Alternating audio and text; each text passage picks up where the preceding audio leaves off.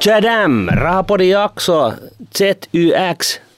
Noni, tämä on varmaan joku tuhannes Fissa Money jakso, mitä me ollaan nyt tekemässä. Joo, e, mysteeri tosin on, että kun näitä meidän Rahapodin jaksoja kuitenkin on vain 270, niin miten voi olla tuhannes Fisen Money jakso? Se tuntuu siltä. Mutta tota, se on, se on tota, tässä, tässä tota noin, niin Quantum-maailmassa, niin tämä on mahdollista. Okei, mutta idea on se, että Fissa Money. Meille voi lähettää kysymyksiä, hashtag rahapodi, rahapodi.nuude.fi, kommentoida tubessa tai jotain muuta kanavaa pitkin, saada se meille. Me saadaan aika usein jopa käsinkirjoitettuja Joo, kirjeitä, joo. missä on selostettu joku isompi ongelma.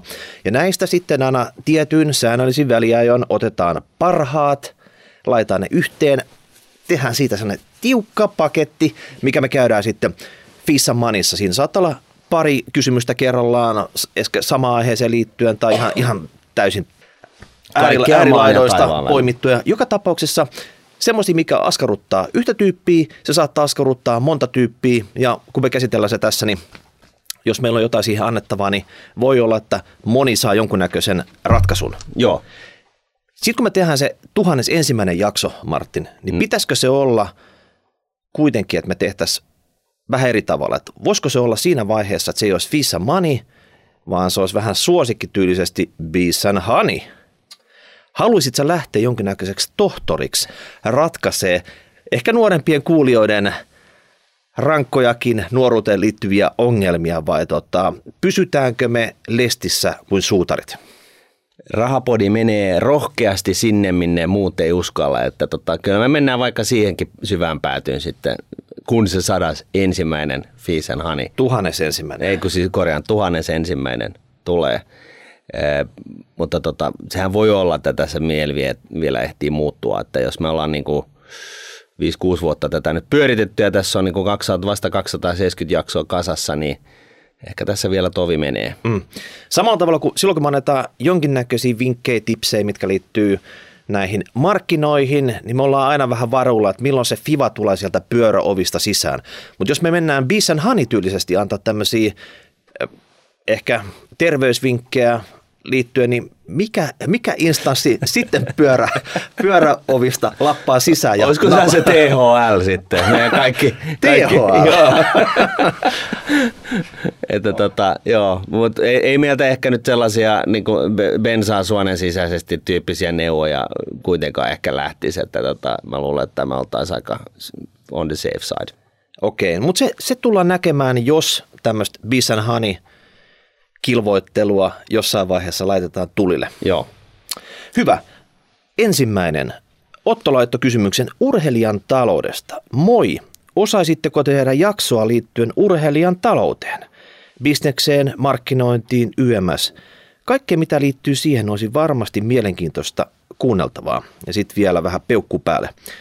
Pakko sanoa, että tota, tämä on semmoinen aihe, mitä me ollaan ikinä vielä koluttu. Vaikka me ollaan kaikki muut sektorit, Se ei pidä paikkansa.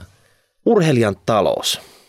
No ehkä ei siis sillä tavalla ihan puhtaasti, mutta niin kuin keikkatyöntekijän talous, siitä, siitä on ollut jotain puhetta. Sitten oli Apeli Räsänen, maailmanmestari jääkiekkoilija junioreissa, sellainen jakso on ollut.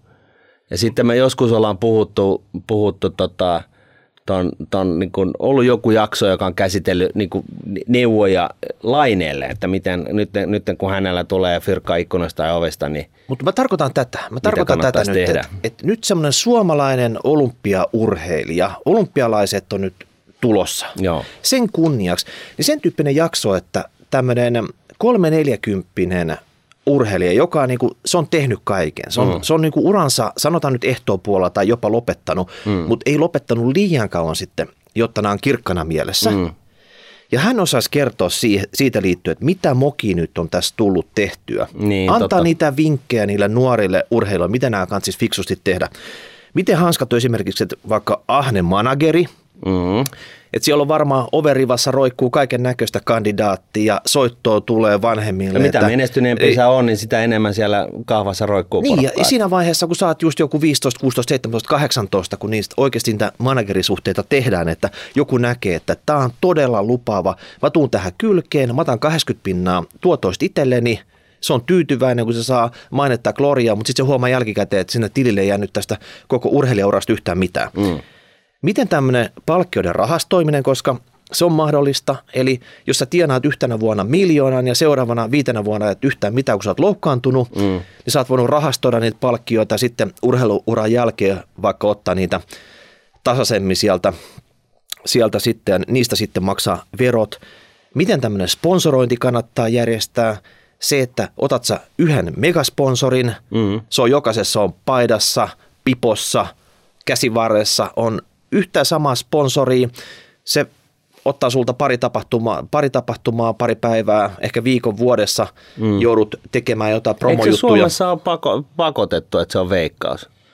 Eikö se ole niin, niin että siitä, ei pääse, niin kuin siitä sponssista ei pääse, niin kuin, tässä se ei on, ole valinnanvapaus, no, tässä vaan on se on Suomessa maan tavan mukaisesti, niin veikkaus on aina sponsori ja sitten sä teet niin kuin ne sanoo.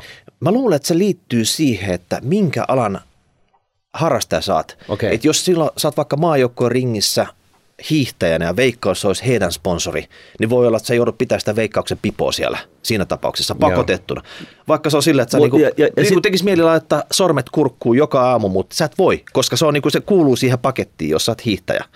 Joo, ja sitten niin. mä, mun mielestä mä oon, oliko se Kiira Korpi vai kuka se nyt oli, joka oli, äh, olisi halunnut ottaa jonkun muun sponsorin, ja se ei veikkaukselle käynyt.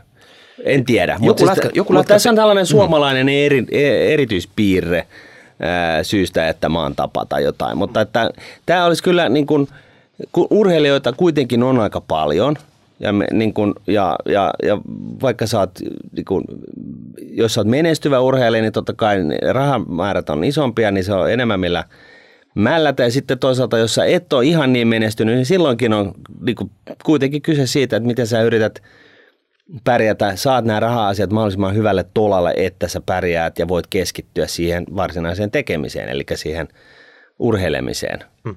Tämä olisi mun mielestä todella hyvä jakso. Sohvalta löytyy tilaa vieraalle. Joo. Ja idea siinä, että ei pelkästään sitä, että on tehnyt kaiken oikein, vaan mm. siinä pitäisi olla kertoa vähän niitä mokia, niitä, niitä semmoisia tienhaaroja, missä on tehty niitä valintoja. Mä menin vasemmalle, olisi ehkä pitänyt mennä oikealle. Että semmoinen mahdollisimman opettavainen tarina. Onko tämä kutsu? Tämä on kutsu. Eli jos sinä saat, kuulija satut olemaan jonkunasteinen urheilija, sulla on kokemuksia näistä asioista ja haluaisit jakaa sun kokemukset, niin, niin tota, laita meille viestiä rahapodiat.nunet.fi tai sitten Twitterin välityksellä tai ihan millä tavalla tahansa, niin, niin, tota, niin, niin valitaan sitten tästä sadan urheilijan joukosta se ehkä paras tarina. Mm. Ja jos törmäät muuhun paloheinä hiihtoladulla, niin sun on pakko päästä ohi tai muuten ei niin lasketa. Se on se vähin tämmöinen niin, raja sit et, siitä. Että... Et, et, et, kun se latuakarjaisu lähtee, niin silloin pitäisi jo singahtaa. Jotakin semmoista. Joo. Mut sit siirrytään... Näkeekö sua muuten paloihin laduilla? Tuskin, mutta periaatteessa... Tota... Se voisi olla mahdollista. Niin. All right.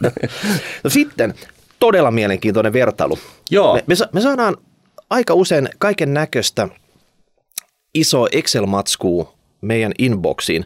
Ja jotkut on tosi vaikeat käydä läpi tämmöisessä Kyllä. vähän niin kuin audioformaatissa. Yritän nyt kertoa siinä, että mitä siinä oikeasti tapahtuu. Kyllä. Mutta tämä on simple as hell.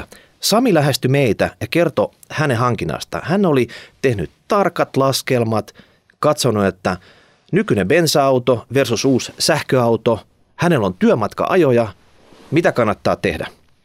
Ja tässä oli vertailussa, hänellä oli tämmöinen suht halpa sähköauto Nissan Leafi versus vanha bensa-auto Mazda 6 hän oli eka vertailu sitä, että nämä käyttökustannukset. Mm. Eli käyttökustannukset on se, että mitä kaikkea sen auton pitämiseen liittyy ja sitä kun sä ajat tietyn määrän kilometrejä, niin minkä näköisiä kustannuksia siitä tulee. Kyllä. Esimerkiksi nyt vaikka hän oli käyttänyt tässä sähköautossa, hänellä oli suht hyvä sähködiili tehty ennen näitä viimeaikaisia hinnannousuja. Se oli alle 11 senttiä kilowatti sisältää se sähköenergia ja, ja siirron. Ja sitten tota, auton keskimääräinen sähkökulutus tässä Nissan Leafissä oli 18 kilowattituntia satasella. Hän oli laskeskellut, että ne työmatka-ajoja tulee 17 500 vuodessa. Ja silloin sähkö menee tuonne tuommoinen 3700 kilowattituntia ja tämä sähköenergia, kun sä lataat sen tälle 17 500 kilometrille, se maksaa noin 400 euroa hänen sähköhinnallaan. Halpaa kuin fan. Halpaa kuin faan tai halpaa kuin saippua. Siis mm. tässä se ero just huomaa. Toihan tämmöinen keskimääräinen suomalaisen ajosuorite, niin sä maksat siitä vaan neljä hunttia. Ihan, ihan käsittämätön. Mm. Ja Hy- tässä, hyvä herätys. Ja, ja tässä laskussa hän mm. oli jopa laskenut sen 15 pinnan lataushäviön, mm. koska se, mitä se sähkö on, tota, tulee verkosta, niin se ei välttämättä ihan samanlaisena siirry siihen sähköautoon. Mm että se kuumenee ja tota, tulee lataushäviötä, nekin oli tässä mukana. Ja joku voisi sanoa, että no hei nyt sähköhinta oikeasti miljooni, ei se ole noin halpaa. Mm. Niin se sähköenergian tuplautuminenkaan, niin se ei keikauta tätä laskelmaa juuri mihinkään suuntaan. No ei, että jos sä nyt bensa-autolla ajat, niin kyllähän sulla menee enemmän kuin se 800 tuossa. Mm. 800 euroa näillä hinnoilla. No sitten tota, sit tota ajoneuvovero sähköautolle paljon edullisempi kuin tälle vanhalle bensa-autolle, Kyllä. mutta siitäkään nyt ei vuodessa mitään älytöntä erotuu. No ei, mutta on se ja, kuitenkin. Että ja, se, ja, niin. Okei, okay. toisen suuntaan vakuutukset, liikenne ja kasko uudelle sähköautolle, no, ne on huomattavasti kalliimmat kuin taas bensa-autolle. Että nämä kaksi verot ja vakuutukset, ne oikeastaan etottaa toisensa siinä. Mm. Että sä maksat vakuutuksesta enemmän, mutta sä saat verossa hyötyä. Mm. No sitten tämä huoltohomma, okei, no hirveästi ei pidä huoltaa sitä sähköautoa, että ehkä kerran, kerran vuodessa, kerran kahdessa. Mutta sitten tulee se iso juttu tässä. Jos ajaa näitä työmatka-ajoja näin paljon, 17 500, mitä, mitä esimerkiksi Samillakin tässä on, niin se on sama, onko sulla bensa vai sähköauto, kun sä teet vähennyksiä näissä työmatka-ajoissa sun verotuksesta. Ja siinä tulee se iso hyöty. Molemmista autot saat saman hyvityksen, mutta se, että sä oot oikeasti isosti joutunut polttaa sun omaa rahaa siinä, että se sun bensarohmu mm. on kiitänyt tuolla maanteitä pitkin mm. usvaa putke 17 500 kilometriä vuoden aikana, mm. kun taas sähköauto sä oot mennyt rauhallisesti maantietä pitkin pienellä kulutuksella. Mm. Ja tästä tullaan siihen käyttökustannuseroon, niin Sami siis oikeasti rivi riviltä hirveä kasa dataa. Hän oli tullut näillä kahdella vaihtoehdolla siihen, että – 232 euroa enemmän maksaa se bensa-auto käyttökustannukset kuukaudessa. Kuukaudessa? Kuukaudessa. Mieti, mikä kuukausisäästömäärä toi on. 232 euroa kuukaudessa säästettyä euroa, kun sä tosiaan käytät, menet sähköllä sen bensa-auton sijasta. Niin. Sitten se loppukaneetti, tämä oli käyttökustannukset. Tässä käyttökustannuksissa ei ollut mukana se auton hinta. Mm. Hänellä oli vanha, oliko 14 vuotta vanha Mazda 6 versus uusi sähköauto.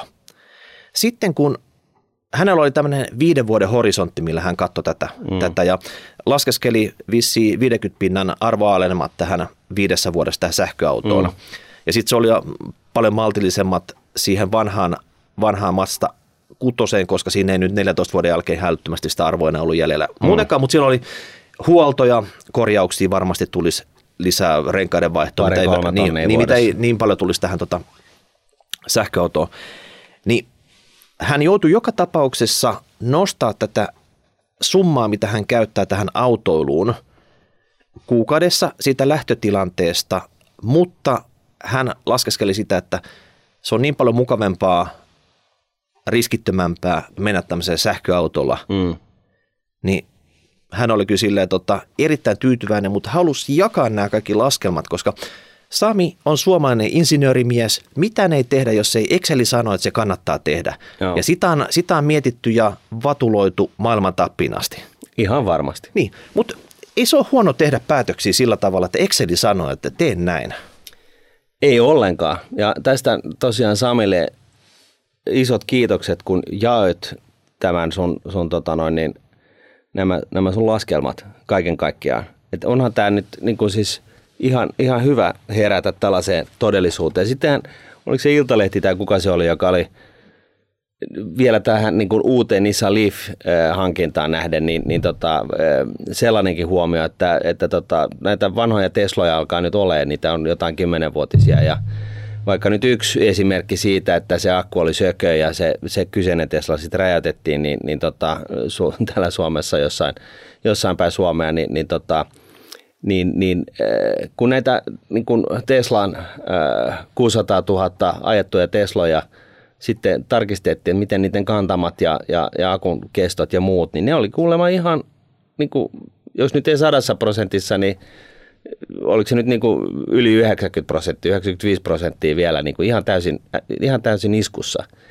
Et mä en tiedä, miten paljon 10 vuotta vanha Tesla maksaa, mutta, tota, mutta kun siinä sähköautoissa tosiaan niitä liikkuvia osia on ehkä sellainen viidennes niihin, niihin sen polttomoottoriautoon niin, niin tota, nähden, niin, niin, niin kyllä se niin kuin myöskin sitäkin kautta tarkoittaa sitä, että siellä on vähemmän kuluvia osia ja, ja kun puoli miljoonaa kilometriä ajettu sähköauto, niin, niin on vielä ihan eri tavalla iskussa kuin puoli miljoonaa ajettu polttomoottoriauto. Tuottaja huikkasi just ennen kuin me tultiin tähän istumaan, että johonkin malleihin Toyota tarjoaa jo miljoonan kilometrin takuuta tämmöisiin sähköautoihin. Ihan totta. Et pitäisikö meidänkin pikkuhiljaa, Martin, kasvattaa Toyota-viikset ja, ja tota, siirtyä sähköautoon. Tähän asti me ollaan oltu hybridivaikuttajia. Se tarkoittaa sitä, Kyllä. että meillä on toinen pikkurilli on vielä siellä vanhassa kiinni. Joo. Toisella pikkurillillä me ollaan jo lähetty hiplaalle tätä sähkömaailmaa. Kyllä. Kumpi näitä nyt vetää? Me, mihin suuntaan meitä nyt tässä kiskotaan? No siis mä oon ollut koko ajan kahden vaiheella, että tota, mutta sitten myöskin on lukenut näitä keissejä, missä, missä tota, kantamaan range on niin mukaan 450 kilsaa ja sitten on loskakeli ja, ja, ja tota, moottoritie ja sitten kas kummaa, niin se akku hyytyy niin kuin johonkin puoleen tiehen.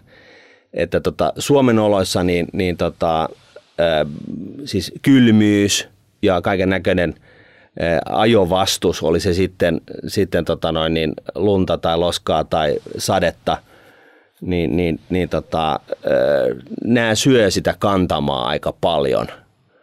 Ja, ja tota, se totta kai sitten riippuu loppupeleissä se, että sopiiko sulle sähköauto ihan sata varmasti vai ei, niin se riippuu hyvin pitkälle siitä, minkälaista ajoa sulla on. Mutta kyllähän Tesloilla on ajettu Lappiinkin asti, että eihän tämä niin kuin, mikään mahdottomuus ole. Mutta tällainen, niin kuin, tässä on niin kuin tällainen tavallaan kivi kengessä.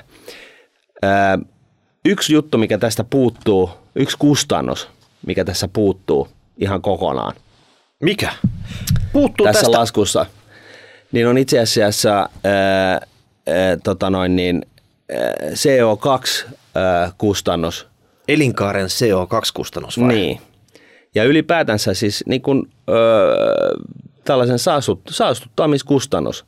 Koska periaatteessa, jos ei sille lasketa hintaa, niin se tarkoittaa sitä, että että niin kuin saastuttajat freeridaa tota noin niin, öö, ihmiskunnalla, voisi sanoa. Hetkinen Martti, ootko ruvennut ihan vihreäksi ja syömään ituja vai mistä on niin kuin kyse?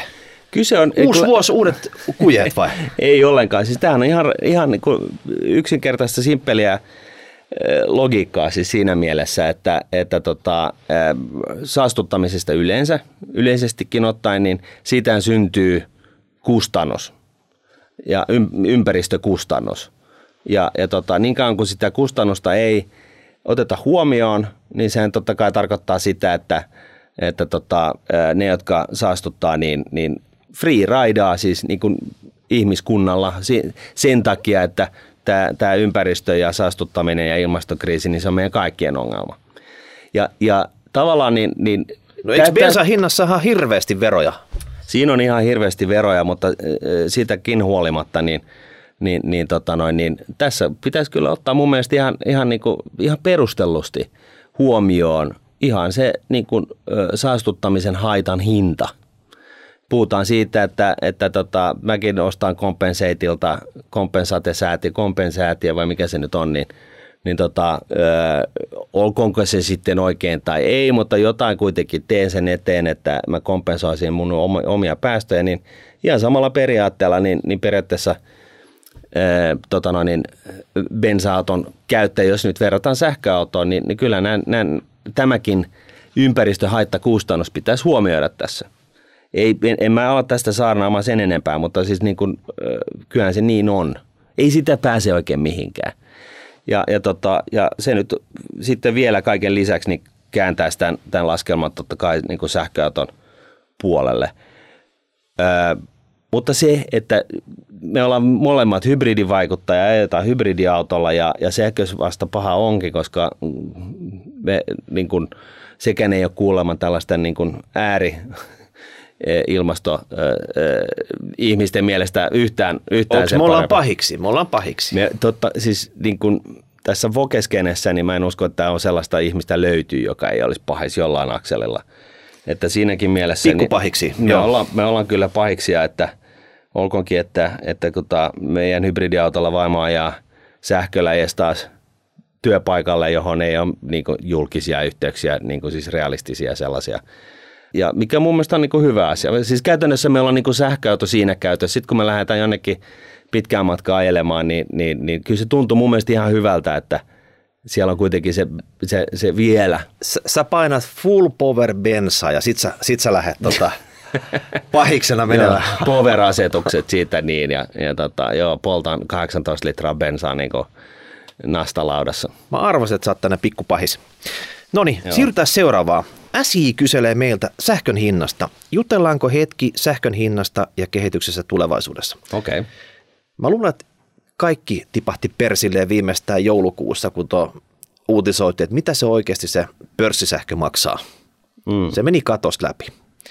Ja tämä on isossa kuvassa erittäin huono juttu esimerkiksi Suomelle, jos mietitään sitä, että mm. yritykset miettii investointeja, on iso tehdasinvestointi, tehdas käyttää paljon sähköä, niin mikä tämä stabiliteetti täällä on, kuinka vakaata se on ja miten se on suhteessa muihin, muihin Pohjoismaihin.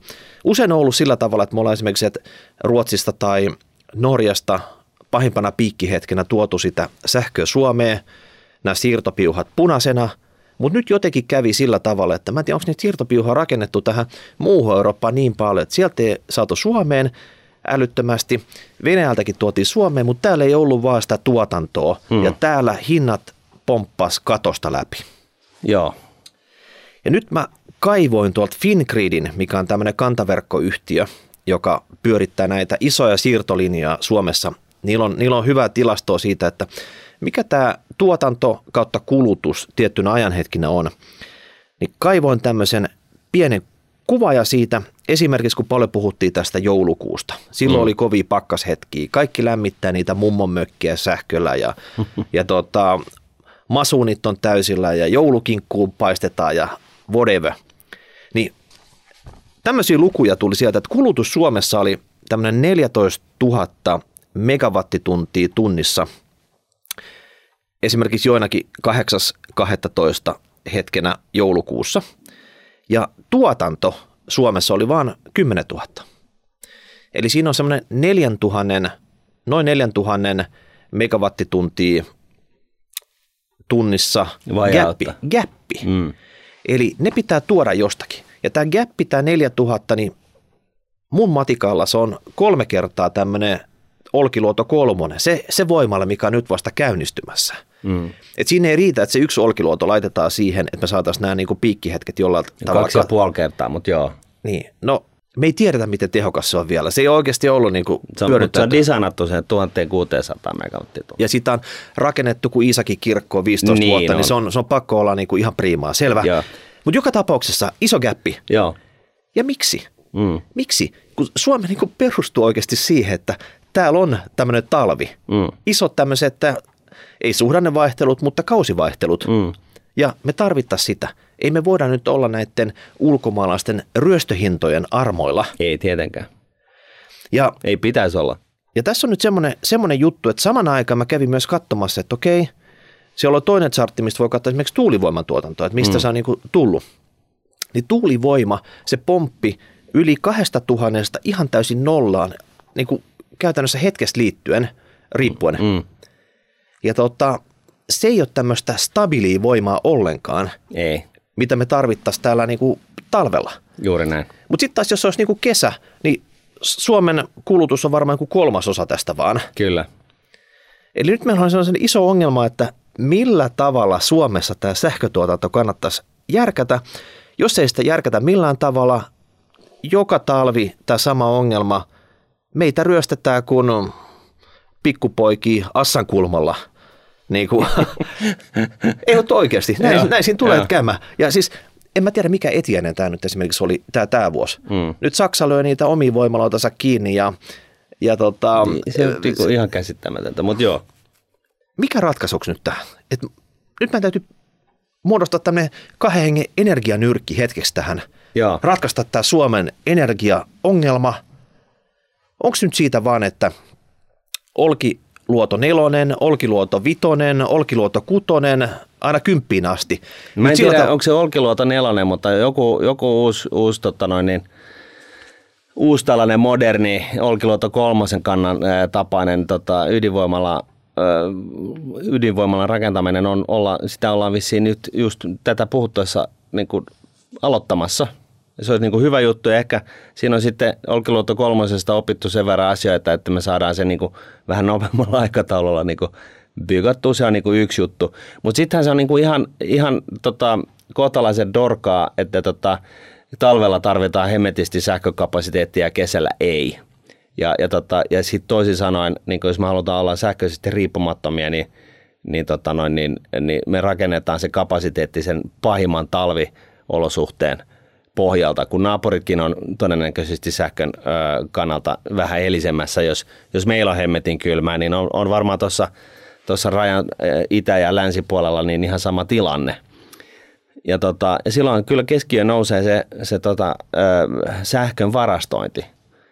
Mihin sä sitä täällä Suomessa varastoisit? No en mä tiedä, siis onko tämä nyt niinku, onko mä nyt nähnyt unta vai onko siitä tästäkin joku niinku tällainen VTT-tyyppi tai niinku joku tällainen niinku ihan niinku uusinta uutta niinku projekti menossa, jossa, jossa tota, sähköä varastoitaisiin johonkin armottomaan tota noin niin, öö, Vesialtaaseen. vesialtaaseen.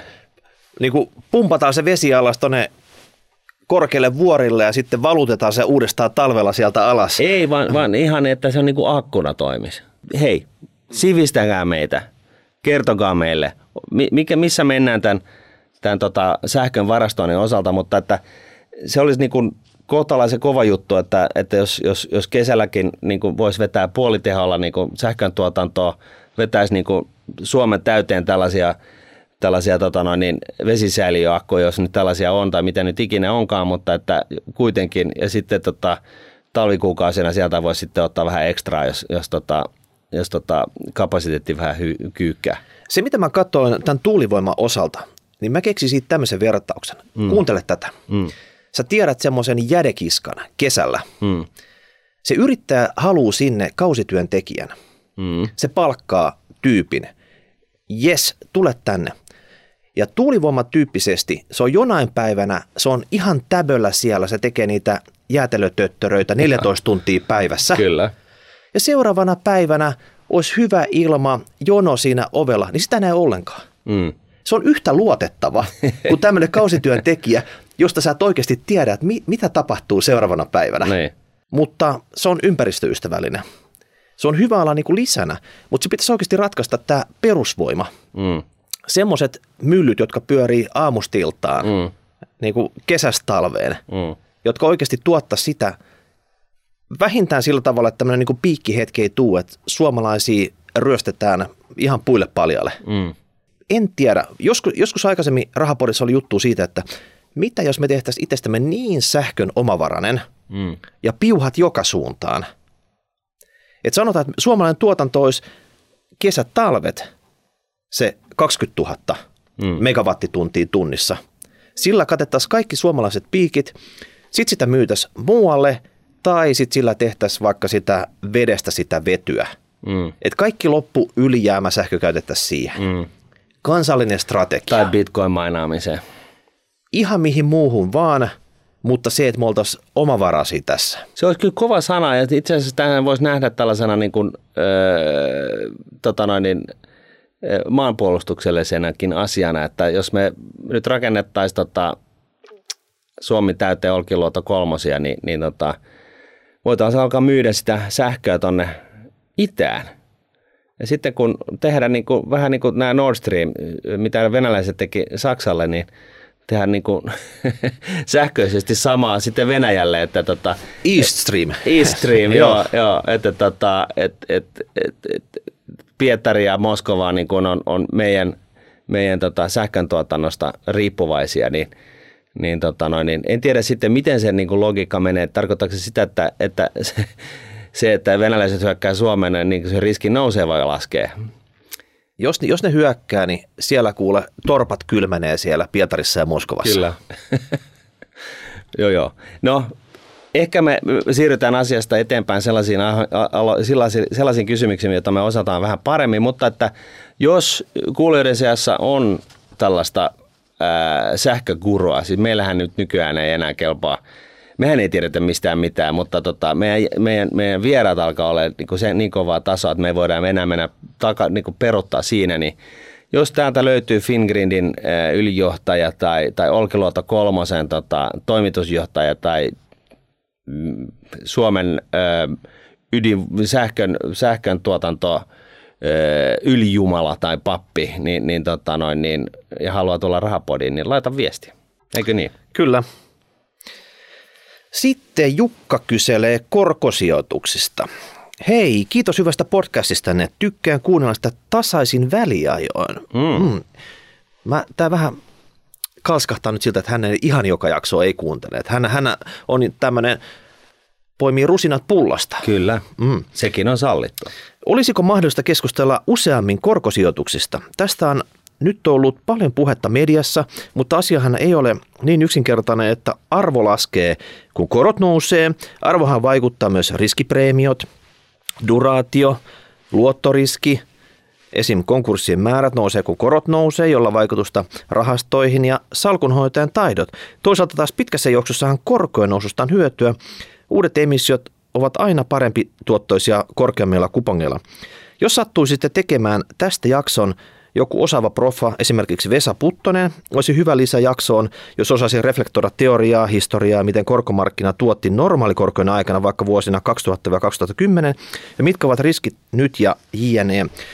Pakko sanoa, että tota, Vesahan kävi täällä äskettäin, mutta Vesa edustaa tätä boomer-proffa koulukuntaa. Niin. Hän, hän on jumissa niiden teoreettisten kirjojen kanssa, miten hommat on ollut ennen kuin nykyisinhän se ny monetaripoliisi niin. rokkaa, että millään teorialla ei enää mitään merkitystä, että se, se on vaan mitä se sattuu olemaan.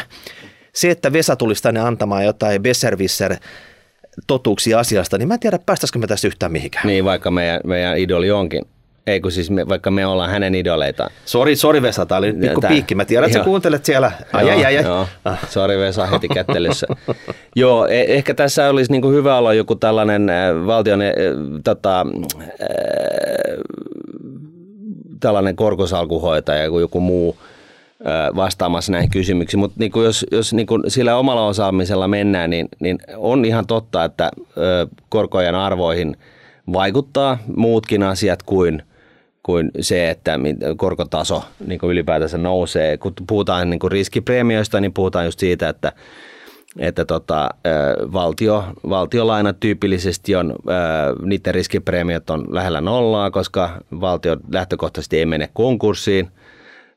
Puhutaan duraatiosta, niin, niin puhutaan siitä, että minkälainen niin kuin, keskipituus sillä korkosalkulla on, että niin kuin lasketaan vuosissa. Niin esimerkiksi se, että se maksaa kuponkiin joka vuosi, vaikka kymmenen vuoden pituinen ja sitten lopuksi se koko pääoman kerralla takaisin. Niin, niin sen duratio ei ole se kymmenen vuotta, vaan se on jotain niin muuta. Se, se painottuu sinne varmaan 89 vuoden kinkamille sitten. Joo.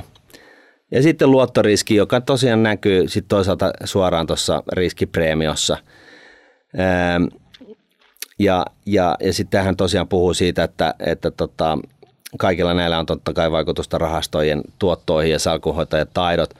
No, tässä e, e, esimerkiksi, niin, niin, niin jos, jos tällainen aktiivinen salkunhoito ei kannata osakepuolella hirveän hyvin, muuta kuin äärimmäisissä poikkeustapauksissa, niin, niin näytön pohjalta niin korkopuolella se on ainakin ollut vielä vahvemmin niin, että, että siellä niin kuin oikeasti minimoimalla vain ne kulut ja pysymällä jossain, jossain tota indeksirahastossa, niin, niin tota, saa käytännössä paremmat tuotot kuin tavallisesti, mutta tämäkin on ollut normimarkkinatilanteessa, että nyt ehkä tässä on tällainen niin kuin aktiivisen salkuhoitajan, salkuhoitajan ää, ikään kuin sauma, mutta tota, kyllä, kyllä se niin kuin on niin kuin tavallaan hyvä huomata se, että näistä niin kuin muista niin kuin tekijöistä, mitä Jukka tässä listaa, jotka vaikuttaa siis korkojen hintoihin, niin ää, ne on kuitenkin, ne ei muutu miksikään siinä vaiheessa, kun korko nousee, korkotaso nousee. Ja se tarkoittaa käytännössä sitä, että kun korkotaso nousee, niin kaikilla korkoinstrumenteilla on sama liike. Eli niiden arvo laskee. Et, et se on niinku tavallaan se korkotason nousu lyö kauttaaltaan läpi koko ää, korkomaailman, oli se sitten niin kuin lyhytaikaista ää, rahamarkkinalainaa tai, tai pitkäaikaista yritysbondia, niin, niin tota, se, se tasamuutos lyö niin kuin läpi kauttaaltaan. Et se on niin kuin siinä mielessä niin, niin, niin se korkoliike, se, että korot on laskenut, on ollut hyvä asia kaikille korkosijoitusvaihtoehdoille. Ja kun korko nousee, niin se on huono asia ihan samalla tavalla ihan kaikille korkosijoitusvaihtoehdoille. Sitä mä mietin tätä nykytilannetta, että jos me nyt ennustetaan, että melkein joka puolella tullaan näkemään koronnostoja, näin. Niin, Jos niin kuinka kiinnostava korkomarkkina tällä hetkellä, jos se tähän asti se ei ollut yhtään kiinnostava, niin se, on, se muuttuu vielä enemmän antikiinnostavaksi siinä vaiheessa. Kyllä. Et, tämä on nyt vaan semmoinen, että tämä on korkomarkkinoiden menetetty, nyt se on ollut menetetty vuosikymmen, vuosikymmen siitä voi tulla menetetty kaksi vuosikymmentä vaikka. Joo. Et palataan sitten, kun korot on hinannut itsensä sinne kolmen pinnan toiselle puolelle. Kyllä.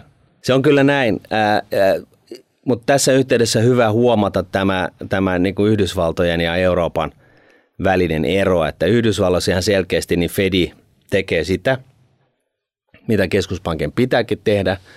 Eli ne on jo indikoinut, että ne aikoo, koska siellä niin kuin inflaatio rokkaa ja se on niin kuin levinnyt vähän joka paikkaan taloutta – niin ne aikoo taistella inflaatiota vastaan sillä tavalla, kun Fedin keskuspankin kuuluisikin. Eli puhutaan siis siitä, että määrällistä elvytystä pienennetään, eli tällaista elvyttävää tekemistä pienetään, pienennetään ja lopetetaan ehkä jossain vaiheessa ja sitten myöskin korkoja lähdetään nostamaan.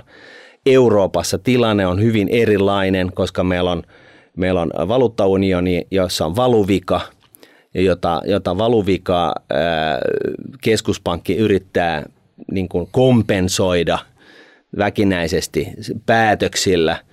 Ja, ja, tota, ja se tarkoittaa siis sitä, että tämä valuuttaunioni on, on niin kuin jo niin kuin lähtökohtaisesti niin kuin haastavassa tilanteessa, mutta nyt sitten varsinkin kun huomioidaan se, että Italia ja Espanja on, on kaksi merkittävää valtiota tässä valuuttaunionissa ja ne on valtioina hyvin ää, velkaantuneita – niin e, nyt sitten jos Euroopassakin inflaatio lähtee nousemaan, niin se kysymys kuuluu, että tuleeko EKP, Euroopan keskuspankki, ää, pysymään omassa lestissään, eli keskuspankin roolissaan, ja lähteä ää, tota noin, niin, hidastamaan, hillitsemään inflaation nousua vähentämällä määrällistä elvytystä ja nostamalla korkoja – jota, josta sitten toisaalta seuraa se, että kaksi jäätävän kokosta maata tässä valuuttaunionissa joutuu liriin. Ja siis niin kuin ihan oikeasti liriin, jossa sitten toisaalta EKP sitten joutuu ää, hoitamaan sitä, tätä niin kuin liriin joutumistilannetta. Eli silloin Italian ja Espanjan valtion korkoihin, kun, kun korkotaso kauttaaltaan lähtee nousemaan, se lähtee rasittamaan – Italian ja Espanjan niin kuin, valtioiden taloutta, jolloin riskipreemiot siellä nousee, eikö niin?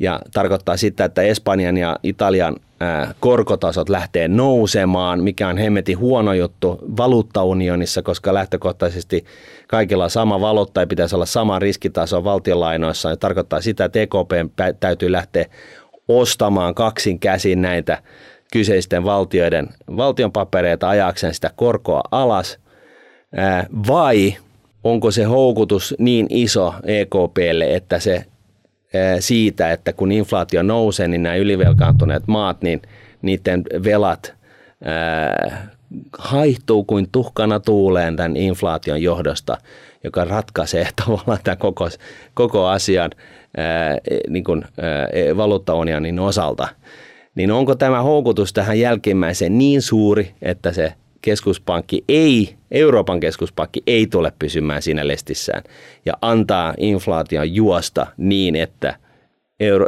valuuttaunion ylivelkaantuneet maiden tilanne helpottuu. Tuhkimoja seitsemän kääpiötäkään ei ollut noin villi, villi tota, tarina, minkä sä kerroit. Että... Ei, mutta tästä me puhuttiin tässä, tässä kun tota, Sami Miettinen kävi täällä, niin me todettiin, että siis loppupeleissä niin, niin hyvin moni ammattilainen, mä puhunut vähän siellä täällä, jutellut tästä aiheesta, niin on, on kyllä sitä mieltä, että ei se EKP tuu taistelemaan inflaatiota vastaan, että se tulee pitää korot alhaalla – ja tota, antaa inflaation juosta, mistä seuraa, että e, välimeiden ylivelkaantuneet euro, euromaat niin, niin tota, pääsee kuin koira veräjästä, mikä vahvistaa ne entisestään e, valuuttaunion moraalikatoa, mutta yhtä lailla myöskin heikentää euroa pitkässä juoksussa, mikä sitten vaikuttaa siihen, että me saadaan vientivetoapua halvemmasta eurosta ja sitten toisaalta tota noin niin, tuonti kallistuu, mikä on sitten lähtökohtaisesti hyvä asia sitten talouden terveydelle. Mm. Mutta iso kuva mä sanoisin, että jos jotain pitäisi nyt tehdä, niin noin markkinakorot on pikkusen värähtänyt ylöspäin. Mm. Et varsinkin nämä Saksa 10-vuotis taisi kiipeä just plussalle. Se oli pitkä ollut pakkasella. Nämä Euribor-korot, nämä lyhyet täällä, niin ne on jotain 50 beisaria värähtänyt nyt ylöspäin. Mm. Jos on laskemassa lainaa, niin kyllähän taisi periaatteessa semmoinen niin kuin safety safety laskea sitä nytte, mm. ottaa kaikki mitä niin kuin irti saa, vaikka firmana. Mm. Mutta onko nämä sijoituksessa, nämä korkosijoitukset nyt tästä eteenpäin tosi kuuli, vaikka tuota koronasta jos tulisikaan, niin ei todellakaan. Että ähm, tässä ei ole mitään mielenkiintoista just nyt tällä hetkellä. Sillä tavalla, että varsinkin jos miettii sitä, että olisi laittamassa sinne rahaa, mm. niin ei kiitos. Ei, koska siis jos korko on Siis tässä on myöskin tämä, että jos vaikka korkotaso pysyy, pysyisi tällä, tällaisella eh, nollan tuntumassa tästä hamaan tulevaisuuteen, niin eihän se korkosijoitus siis toisin sanoen tuota mitään. Ja itse asiassa se reaalituotto on negatiivinen, jos inflaatio on jossain viidessä prosentissa. Reippaasti negatiivinen. Joo, eli se on vähän niin kuin karkeasti voisi sanoa näin, että jos inflaatio on 7 prosenttia, niin se vastaa sitä 7 eh, prosentin keskimääräistä vuotoista tuottoa, mitä osakemarkkinoilta saa, niin, niin sitä tahtia se silloin se inflaatio myöskin syö sitä niin kuin velkaa kuin mitä osakesalkku tuottaa. Eli jos, jos osakemarkkinan osakesalkun arvo tuplaantuu noin, noin 7-8 vuodessa 7 prosentin reaalituotolla, keskimääräisellä vuotuisella, ää, reaalituotolla, niin – se vastaavasti sitten 7 prosentin inflaatio syö siitä lainasta hidastuvaan tahtiin, mutta kuitenkin niin kuin ahimo osan. Mm. Mä luulen, että Kahdeksassa vuodessa. Niin, mä luulen, että Veskukin peukuttaisi meitä, että, tota, että unohtakaa hetkeksi ne korko, korkosijoitukset, että tota, palataan niihin sitten myöhemmin. Joo, sellainen kommentti tuohon vielä, että sinänsä niin, niin tota, kehittyvillä markkinoilta löytyy mielenkiintoisia – korkosijoituksia kyllä ja on sellaisia yrityslainoja, jotka on mielenkiintoisia korkosijoituksia kyllä, että ei siis ei sen puoleen, ää, että tällaisia spesiaalitapauksia saattaa hyvin löytyä, mutta ää, just jos puhutaan yrityslainoista, niin niin niiden riskiprofiili siis muistuttaa enemmänkin sitten osake, osakkeen, osakesijoitusta kuin niin, korkosijoitusta. Mut, mut siinä... ja, ja yhtä lailla, niin jos korko nousee, niin, niin. yhtä lailla – niin, niin se, se on niin kuin huono asia myöskin näille. Okei, mutta niiden tuotto saattaa liittyä maariskiin tai yrityskohtaiseen riskiin tai johonkin poliittiseen riskiin, whatever, että se mm. ei välttämättä nyt ole se, se korkoliike, mikä sen eron tässä tekee. Mutta ei tuota, sen ero, mutta kyllä mm. se vaikuttaa niihin myös. Joo. No niin, sitten hei, pari vielä. Santeri kyselee aloittelijasta ammattilaiseksi. Hei, sellainen kysymys olisi herroille, mä en tiedä ketä ne on, mutta vastataan me nyt vaikka täällä. Joo että tekin usein puhutte tuosta, että kun koulussa ei näitä asioita tosiaan opeteta, niin olisikohan mahdollista, että tekisitte jonkinlaista aloittelijasta ammattilaiseksi kaltaisen kirjalistan, mitä olisi hyvä lukea. Internet on niin pullollaan tietoa ja vaihtoehtoja, että todella vaikea tietää, mistä aloittaa ja mihin siitä sitten etenisi. Eli Santeri selvästi hän on nyt tämmöinen aloittelija, kiinnostunut, halusi nyt selkeän kirjallista tien gurustone. No joo. Eli Martin Aapisesta muutaman välivaiheen kautta johonkin viimeiseen kirjaan, niin miten Santerista tehdään guru? Santeri ottaa Spotifyn käteen ja laittaa nappikulkeet korvaan ja kaivaa sieltä Rahapodin jakson numero ykkösen ja lähtee kuuntelemaan. Se on kai se helpoin, helpoin, helpoin tapa. Ää, ja, ja, tota, ja jos nyt joku, joku kirja no, niin, tota noin, niin pitäisi neuvoa, niin, niin uh, Common Sense on Mutual Funds, mutta se on uh, tämä tota noin, niin, John C. Boglein, eli Vanguardin, ää, Vanguard-indeksi maailman suurimman varainhoitajan tota noin, niin, perustajan ää, kirjoittama kirja, joka on, josta tarvitsee lähtökohtaisesti muistaakseni lukea ne kolme ensimmäistä kappaletta, koska siinä niin kuin käytännössä on se substanssi jo kerrottu. Vai oletko itse vaan lukenut ne kolme ensimmäistä kappaletta? Tai onko se näin? Aha. Joo. Onko ja, se- ja, ja, ja se on oikeastaan näin, että, että tämä ei ole niin kuin avaruustiedettä sit kuitenkaan. Et, et, et, et, jos sä tiedät ja muistat nämä seuraavat, sun täytyy en yksi aloita pitkäjänteinen säästäminen tänään, nyt, saman tien. Jos et ole asiakas jossain, niin ryhdy. Minimoi kulut, kulut syövät tuottoa. Jos sä saat keskimäärin 7 prosentin vuotuista tuottoa, niin 2 prosentin kulut syö 30 puolet siitä tuotosta, mitä sulle muuten siunautuisi, eli minimoi kulut, ja sijoita pitkäjänteisesti osakkeisiin, joko suoraan tai kustannustehokkaiden osakeindeksirahastojen kautta. Niin jos siis, ja, ja okei, okay, neljä, ole pitkäjänteinen. Ja pitkäjänteisyys tässä, lähtöko, tä, tässä esimerkiksi lähtökohtaisesti tarkoittaa siis kymmeniä vuosia. Niin jos sä teet tämän, niin saat 99 prosenttisesti tontilla. No 95 prosenttisesti. Et, et, et jos sä vaan muistat ja teet just tämän, niin, niin sä oot niin lähtökohtaisesti jo maalissa. Tässä, this is it. Tämä ei ole tämän monimutkaisempaa. Tätä ei tarvitse tämän enempää ihmetellä. Tällä pääsee 95 prosenttisesti niin kuin maaliin asti. Mutta Martti, toi on vähän niin kuin cheat-koodi jossain Doomissa. tie, tietokonepelissä. Doomissa. Millä, millä otetaan se niin kuin arsenaali haltuun ja ihan sama mikä mörmö tulee vastaan, niin, Niin. Tota, nujerataan se. Joo. Santeri ei halua kiipeä siitä, mistä aita on matalin. Eikö? Santeri oikeasti haluaa nyt kouluttaa itsensä. Tai ihan sama kuin matematiikassa, että kerrotaan, että tässä on tämä kaava, mm. tällä sä ratkaiset, kun tulee tämmöinen tämmöinen ongelma vastaan. Mm. Mutta Santeri haluaa tietää, että miten se kaava on rakennettu. Okei. Hän haluaa tajua sen teorian siellä taustalla. Joo. Hän haluaa niinku marssia itestä, tehdä itsestään sen seuraavan gurun. Mm. Et Jukka Oksaharju, niin kuin pois tieltä, täältä tulee Santeri. Mm. Niin silloin ei riitä se, että Santerille vaan kerrotaan, että tässä on neljä, neljä tämmöistä tota, helppoa reittiä ja unohda kaikki muu. Hän haluaa nyt ymmärtää. Okei, se, mutta silloin se on tämä tota, Common Sense Mutual Fund, Funds, John C. Bogle, kolme, ainakin kolme neljä, muistaakseni ensimmäistä kappaletta. Ja sitten tota, jos haluaa päästä niin kuin mahdollisimman tiiviissä, tiiviillä setillä, niin, niin tota, Oksaharjuun, sijoita kun guru ja, ja laatuguru ja mitä näitä nyt oli, niin tota, siinä on niin kuin se, se toinen ö, kattaus. Siinä se niin kuin periaatteessa ää, sitten on. Et, et, se, niin kuin, ei, niitä, ei se määrä, vaan se laatu. mä sanon Santerille sen homma, että mä en ole itse kirjaihmisiä. Mä tykkään lukea enemmän uutisia. Mm. Mä oon uutisfriikki. Mm. Mä haluan pysyä siellä on the edge. Mutta nyt, jos sä haluat kehittää itsestäsi tämmöisestä aloittelijasta oikein supergurun, mm. niin sä voit myös tehdä se niin kuin ymmärtämällä näitä ilmiöitä ja kaikkea, mitä siihen liittyy. Kauppalehti. Siellä sä voit käydä katsoa, mitä siellä tapahtuu. Täytyy myös muistaa, että ne on klikkiotsikoita. Suurin osa niistä, että romahdus tulee ja boring. Ja sitten tota... Tää niin kuin meillä. Niin, ikinä siellä ei kerrottu, että nyt nousu tulee, mm. koska raportoidaan vaan niin jälkikäteen, että hei, nousu tuli imperfektissä. Ei sillä tavalla, että nousu tulee, mutta Joo. romahdus se tulee.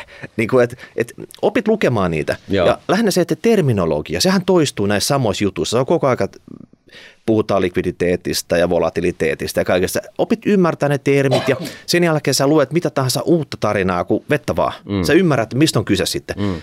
Sitten tulee vähän sen fiilis, että been there, done that. Ehkä vähän pidempi juttuja, jos saat käsis vaikka talouselämää. Hmm. Hyvin taustottaa vaikka yksittäisistä firmoista, mitä siellä tapahtuu. Hmm. Liikevaihto, tulos, tase, tappio, yrityskauppa, optioita, miten, miten hallitukset, johtoryhmät, kaikki tämmöiset toimii. Kaikki pitää ymmärtää, jotta ymmärtää tätä dynamiikan. Mm. Sitten on tietty, koulussa on se, että okei, ruvetaan lukemaan rahoitusta, mm. mutta se on aika kapea sektori. On, niin kuin, on laskentatoimeen rahoitusta, matematiikkaa, miten nämä sisäisen koron kaavat toimii esimerkiksi, miten kansantalous toimii, kysyntä, tarjonta, monopoli, täydellinen kilpailu, joustava, joustamaton kysyntä, kaikki tämän tyyppiset. Että siinä on niin monta reittiä, millä sä koulutat itsestäsi tämmöisen supergurun. Jos sä oot Santeri vaikka yläasteella, mutta sä oot ihan superkiinnostunut näistä asioista, niin sä voit tavallaan ottaa semmoisen oikotien. Ja se oikotien sitä, että googlaa vaikka mitä yliopistossa näillä peruskursseilla käytetään oppikirjoina, vaikka rahoituksessa tai kansantaloustieteessä tai laskentatoimessa tai matematiikassa. Ja nämä kirjat yleensä sä löydät vaikka kirjastostakin. Voit hakea ne sieltä ja tutustua, onko tämä yhtään kiinnostava. Jos se on niin kuin ihan superkiinnostava, ahmit sen siinä kahdessa illassa ja sen jälkeen katsot, mitä seuraavalla kurssilla käytetään. Siellä on yleensä tuoreet kirjat käytössä, eli parhaat mahdolliset oppikirjat siihen aiheeseen ja pikkusen enemmän sellainen teoreettinen lähestymistapa, kun taas sitten nämä, jotka kirjoittaa näitä sijoittamiskirjoja, niin ne oikaisee siinä, että nyt mennään vaan siihen ja katsotaan, mm. mitkä oli osakkeet ja P-luku ja tohon, tohon pitää mennä. Toi on arvosijoittajan unelma sinne sisään. Mutta siinä on niinku oikastu monta juttua. Kyllä. Että Santeri, jos sä haluat tehdä itsestäsi tämmöisen gurun, niin Googlaa ne kurssikirjat, käy hakemaan kirjastosta. No se on vähän vaarallista sanoa noin, koska ainakin hankkeen rahoituksen kurssikirjat on, on sellaisia, että niistä ei niinku ihan hevillä ota niinku selvää. Et, et, et mä haluan sanoa sen, että ne, jotka opiskeli rahoitusta hankkeenilla, niin, niin ne niin kuin periaatteessa ryhmittyy sellaiseksi niin kuin viiden, kuuden hengen ryhmiksi, ja yhdessä yritettiin ymmärtää, mitä helvettiä niillä sivuilla Se lukee. peruskurssi. Tässä on iso ero, otat sä sen peruskurssin kirjan, vaikka rahoituksen perusteet, mm. missä oikeasti käydään läpi. No läpi, läpi. Mutta sitten jos sä pomppaat johonkin, että vaikka mm. optiohinnoittelukurssi, mm. niin moido, jos sä yrität mennä siihen, niin sä et onnistu, kun sulle ei sitä matemaattista taustaa, jotta sä tajuisit, mm. että mitä siellä edes tapahtuu siellä mm. kurssilla. Mm. Eli älä yritä niin kuin ahnehtia liian iso haukkuu mm. kerralla. Eikö mm. Sitä sä yrität sanoa tässä? Juuri näin, ja, ja itse asiassa just se hankkeenilla ainakin ennen vanhaa, niin se, se rahoituksen peruskurssi oli, e, siitä oli tällainen niin kuin tehty vihko. Niin käypäs kuule hankkeenilta nappa kaivamassa sen – sen rahoituksen peruskuun, se, in, niin kuin, se oli, joo, se on niin kuin rahoitus, Introduction to Finance tai jotain tällaista, niin, niin siellä on sellainen vihko, jossa on pure, niin kuin laitettu kaikki yksin kansiin, ja, ja tota, se on niin kuin vielä, se kurssikirjakin, niin se oli vielä sellainen, että sen niin kuin sen pystyy niin kuin aivoilla niin kuin ihan yksinkin lukemalla ymmärtää. Et se on niin kuin, se, Eli se, hommat se, ei voi mennä vihkoon, jos tekee noin. Joo, ja siihen kylkeen niin, niin tota, rahapodi aina kun sä kävelet sinne, sinne tota, kävelet jostain paikasta A paikkaan B, niin, niin, tota noin, niin nappikulkeet korviin ja ala, ala ryhdy käymään läpi tätä savottaa ja jos tuolla on jotain jaksoja, joita varmastikin on, niin kai 170 jakson seassa, jota, jotka ei nyt liity tähän varsinaisesti, niin, niin hyppää niiden yli. Mutta että, että tota, kyllä, ja, ja sitten jos sä rahoitusta haluat opiskella, niin ymmärrän, että hyvä mies, se on sitten hankkeen, ei kauppis. Nyt, nyt, nyt. Hei.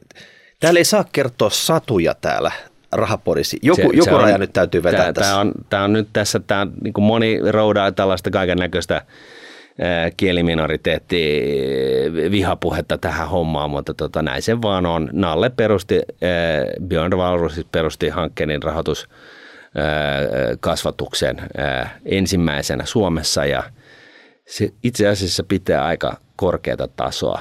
Et sieltä, siellä tota, se on vähän niin kuin, se on vähän niin kuin best. Ja, ja, ja niin kuin Puttonenkin haluaisi oikeasti olla niin kuin hankkeenilla se proffa, eikä siellä, siellä kauppiksessa, mutta hän Puttonen ei tietenkään sitä myönnä. Näinkö on? Joo, joo. Okei. Okay. Selvä. Sitten hei, Ilkka kyselee, tämä on vika. lapselle säästäminen ja lahjakirja. Hei, onko siellä hyviä vinkkejä, miten kannattaa tehdä lahjakirja, kun säästää lapselle säännöllisesti kuukausittain pienehkön summan? Mm. Lahjoituksestahan kannattaa tietysti tehdä lahjakirja, kirja, jolla voi sulkea mahdollisen tulevan puolison ulos lahjan sekä sen tuottojen osalta.